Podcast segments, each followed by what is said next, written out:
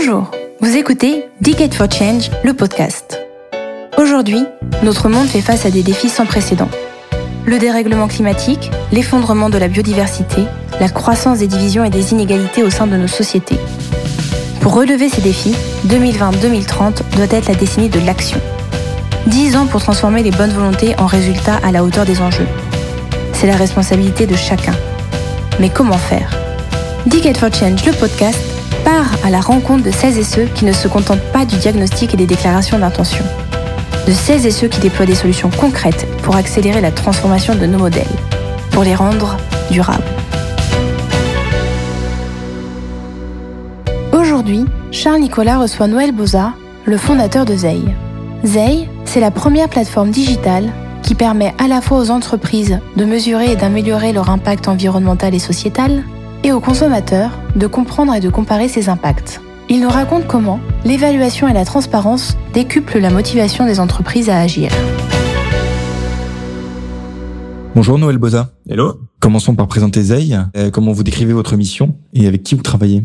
Zei, c'est une, une plateforme digitale qu'on a créée pour accompagner d'un côté l'ensemble des entreprises dans leur démarche RSE et impact, quelle que soit la taille et le secteur, et surtout leur permettre de communiquer enfin euh, leurs démarches, leurs actions auprès des consommateurs, des talents, des salariés, des investisseurs, pour leur apporter un, un véritable retour sur investissement grâce à leur démarche euh, d'impact. Donc très concrètement, on a développé une, un algorithme et une matrice qui permet d'identifier pour chaque entreprise tous les indicateurs pertinents pour elle dès l'inscription et c'est automatique, c'est 100% gratuit. On a intégré à cette plateforme la possibilité de se diagnostiquer et de s'auditer sur chacun des critères pour mesurer son état des lieux, un catalogue de centaines de prestataires d'innovation pour trouver comment avancer sur mes différents enjeux et, progresser dans mon plan d'action, et surtout des, des, profils publics et des classements qui permettent d'aller communiquer ce que je fais auprès des, ben, du grand public pour leur permettre de comprendre enfin les engagements des entreprises et leur permettre de les comparer entre elles ben, pour, euh, pour faire les meilleurs choix au quotidien. Zai, c'est d'abord un outil de mesure d'impact. Comment est-ce qu'on crée une méthode de mesure efficace sur une plateforme digitale?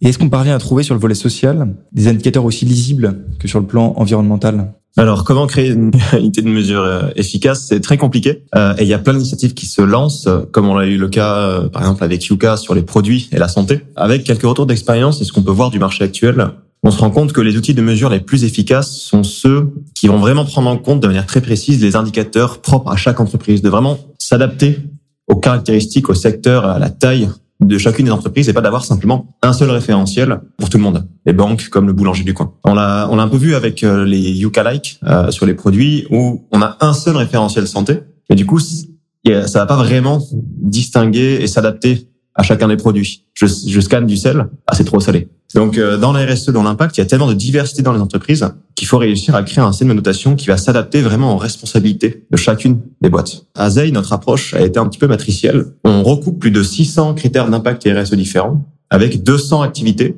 10 tailles d'entreprise et 300 caractéristiques et spécificités. Ce qui veut dire que chaque entreprise va avoir des critères euh, quantifiables en pourcentage, euh, mais qui sont toujours propres à l'entreprise il n'y a rien de non pertinent qui va être demandé. On va pas euh, sous 200 critères. Chacune des boîtes, elle va en avoir entre 20 et 50, mais très pertinent, très précis, très adapté à son cœur de métier. Et donc au final, euh, le résultat, c'est un, un, score en pourcentage qui ne prend en compte vraiment euh, son produit, son service, la part de ma gamme qui va être durable, par exemple, ou la part de ses magasins, la part de ses adresses, la part de ses fournisseurs de logistique. Donc euh, des indicateurs qui vont être relatifs à sa taille euh, pour pouvoir comparer les boîtes qui n'ont pas forcément la même taille, pouvoir comparer une, PME avec une multinationale, toujours en pourcentage, toujours en relatif. Qu'est-ce qui incite les entreprises à ne pas seulement se fixer des objectifs, mais aussi à, faire la transparence sur son cheminement, sur sa progression, et donc sur tout ce qu'elle pourrait faire, mais qu'elle ne fait pas encore? C'est c'est pas facile, euh, mais aujourd'hui, je pense que les entreprises elles sont conscientes que le consommateur, les talents, même leurs propres salariés et investisseurs sont à la recherche de transparence. Il y a eu une, toute une période où on faisait un peu de greenwashing, où on choisissait ce qu'on voulait mettre en avant, on montrait que quelque chose dont on était fier, et euh, il y a eu beaucoup de critiques parce que l'entreprise n'était pas honnête sur tous ces enjeux, est-ce qu'elle ne faisait pas encore? Et aujourd'hui, si une entreprise, même si elle veut être honnête et qu'elle veut communiquer ce qu'elle fait de bien, il y a encore cette critique de tout ce qu'elle fait de bien, mais aussi de tout ce qu'elle ne fait pas. Donc aujourd'hui, c'est c'est pas compliqué de les convaincre parce qu'elles sont conscientes que la transparence et l'honnêteté, avec un suivi concret de la part de ces parties prenantes, il y a que ça qui marche. Il y a que ça qui va faire en sorte qu'on va les encourager, mais quel que soit le niveau de départ. Les boîtes qui communiquent sur le fait qu'elles sont pas bonnes, partent de, de, de pas grand chose, mais qu'elles vont être honnêtes sur leur progression, transparentes, ont beaucoup plus à gagner qu'une entreprise euh, qui va essayer de masquer un peu ce qu'elle fait mal et qui va dire on est super bon, regardez ce qu'on fait, on est géniaux. Est-ce que vous observez chez les entreprises notées sur Zai un impact sur l'ambition ou la vitesse de leur transformation, sur la communication qu'elles en font? Et est-ce que ça crée des logiques euh, d'émulation collective?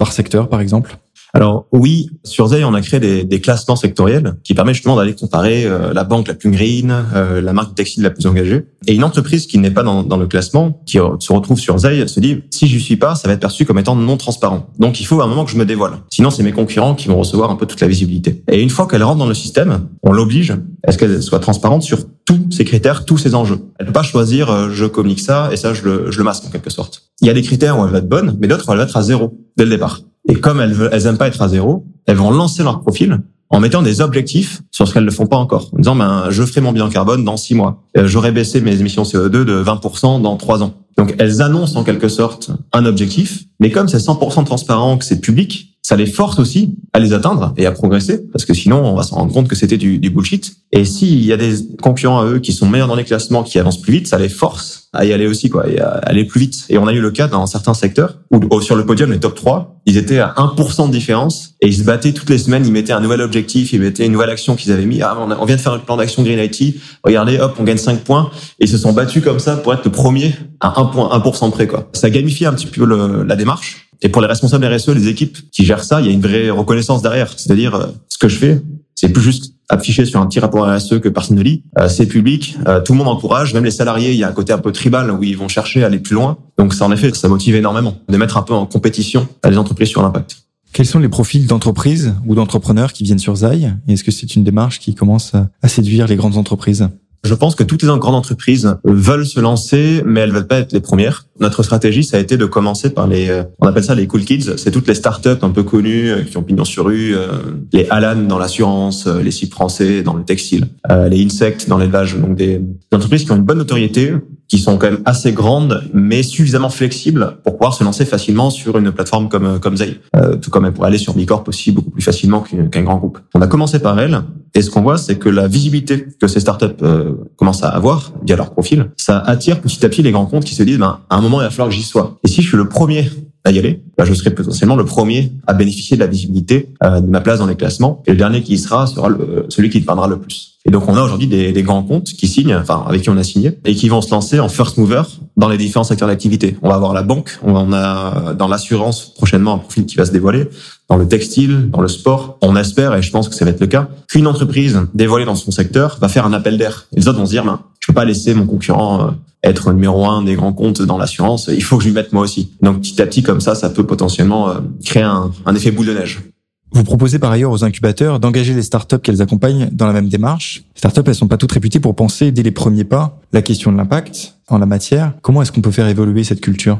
Alors, je dirais que c'est pas parce qu'elles ne veulent pas se lancer ou qu'elles y pensent pas. Aujourd'hui, quasiment toutes les entreprises en France y pensent. Il y a une raison très simple, c'est que ça devient presque une obligation pour euh, rester pertinente sur les marchés. C'est 80, plus de 90% des Français qui ont déjà changé leur consommation pour des raisons environnementales. C'est plus de la moitié des grands comptes qui intègrent la RSE dans les appels d'offres. C'est deux tiers des jeunes qui ne veulent pas travailler pour une entreprise qui n'a pas une démarche engagée sur l'environnement et le, social. Donc en termes commercial, en termes de part de marché et en termes de RH, la RSE et surtout l'impact, c'est devenu indispensable. Le problème, c'est que toutes ces boîtes-là se disent, ben, comment je me lance? C'est quoi mes indicateurs? C'est quoi mes enjeux? Comment je vais piloter Comment je vais progresser. Et les centaines de startups qui existent, qui proposent des solutions très concrètes, mais c'est lesquelles les plus pertinentes pour moi? Comment je vais faire de la veille? Je vais pas passer ma journée sur Google à chercher euh, des mots clés pour trouver la startup qui va me qui va répondre à mes, à mes enjeux. Et surtout, quand j'aurai mis tout ce temps toute cette énergie, ces ressources dans ma démarche, comment je vais le communiquer? Un label. Euh, je suis pas encore assez engagé pour être labellisé avec Bicorp ou Lucie, donc comment je vais faire pour communiquer ce que je fais euh, Et donc, si elles n'ont pas cet outil de communication, elles sauront pas comment tirer profit des gains de part de marché, l'attraction des talents, de la motivation des salariés, parce que toutes ces parties prenantes ne verront pas sa démarche. Euh, notre approche depuis le début, ça a été de, de, proposer une solution qui est gratuite, qui est universelle et qui permet à n'importe qui de définir en trois minutes tous ces enjeux de se scorer sur chacun d'entre eux avec une vérification, donc c'est qualifié, puis surtout d'aller euh, piloter, progresser et communiquer ce qu'elle fait à ses parties prenantes. C'est le même modèle qu'un Glassdoor ou un Yuka de la RSE euh, pour communiquer ce que je fais concrètement. Et donc leur permettre enfin d'avoir ce retour sur investissement commercial à RH euh, qu'elle n'aurait pas sans moyen de communication. Et comme ça a été pensé pour tous les secteurs et toutes les boîtes, surtout les boîtes qui se lancent dans leur démarche, bah, ça a été pensé pour les startups les PME, les ETI, bah, qui n'avaient pas encore lancé leur, leur démarche RSE. Et comme c'est gratuit, en tout cas pour l'environnement, euh, on peut se lancer même si on n'a pas encore beaucoup de cash. Donc les incubateurs aujourd'hui intègrent en quelque sorte l'accompagnement à l'impact et à la RSE avec Zei en les invitant tout simplement à bénéficier de l'outil et commencer à progresser, à communiquer ce qu'ils font. Donc ça permet de rajouter ce service pour les startups sans avoir à faire un appel, un canier de conseils qui te coûte 1000 euros par jour pendant des semaines, voire des mois, pour mettre en place la démarche euh, d'impact en quelque sorte. Alors, quels sont les projets de Zei pour les prochaines années? À quoi ressemble Zei en, 2030 Alors, de manière très très euh, concrète, l'ambition de Zei, depuis le début, c'est de se placer comme l'outil de transparence sur la, les engagements à la RSE des, des entreprises, mais aussi d'accompagnement euh, de leur démarche euh, et au niveau mondial parce que notre euh, la, la, matrice et la technologie qui permet justement de, de créer ces plans d'action et ces, ces stratégies d'impact sur mesure pour toutes les boîtes est aujourd'hui unique au monde. De plus en plus d'entreprises utilisent euh, pas comme un label mais comme un véritable réseau social.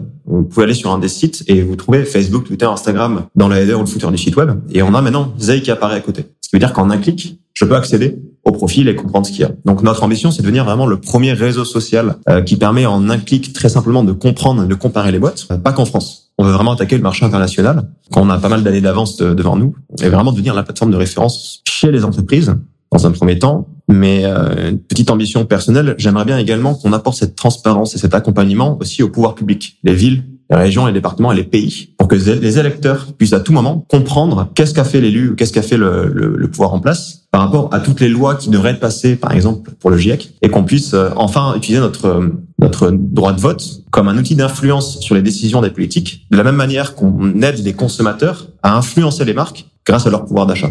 Donc on veut vraiment s'attaquer aux trois grands piliers de la société, le consommateur, donc la demande, l'offre, la production, donc les entreprises, mais aussi les pouvoirs publics et donc les électeurs. Merci Noël Boza. Merci à vous.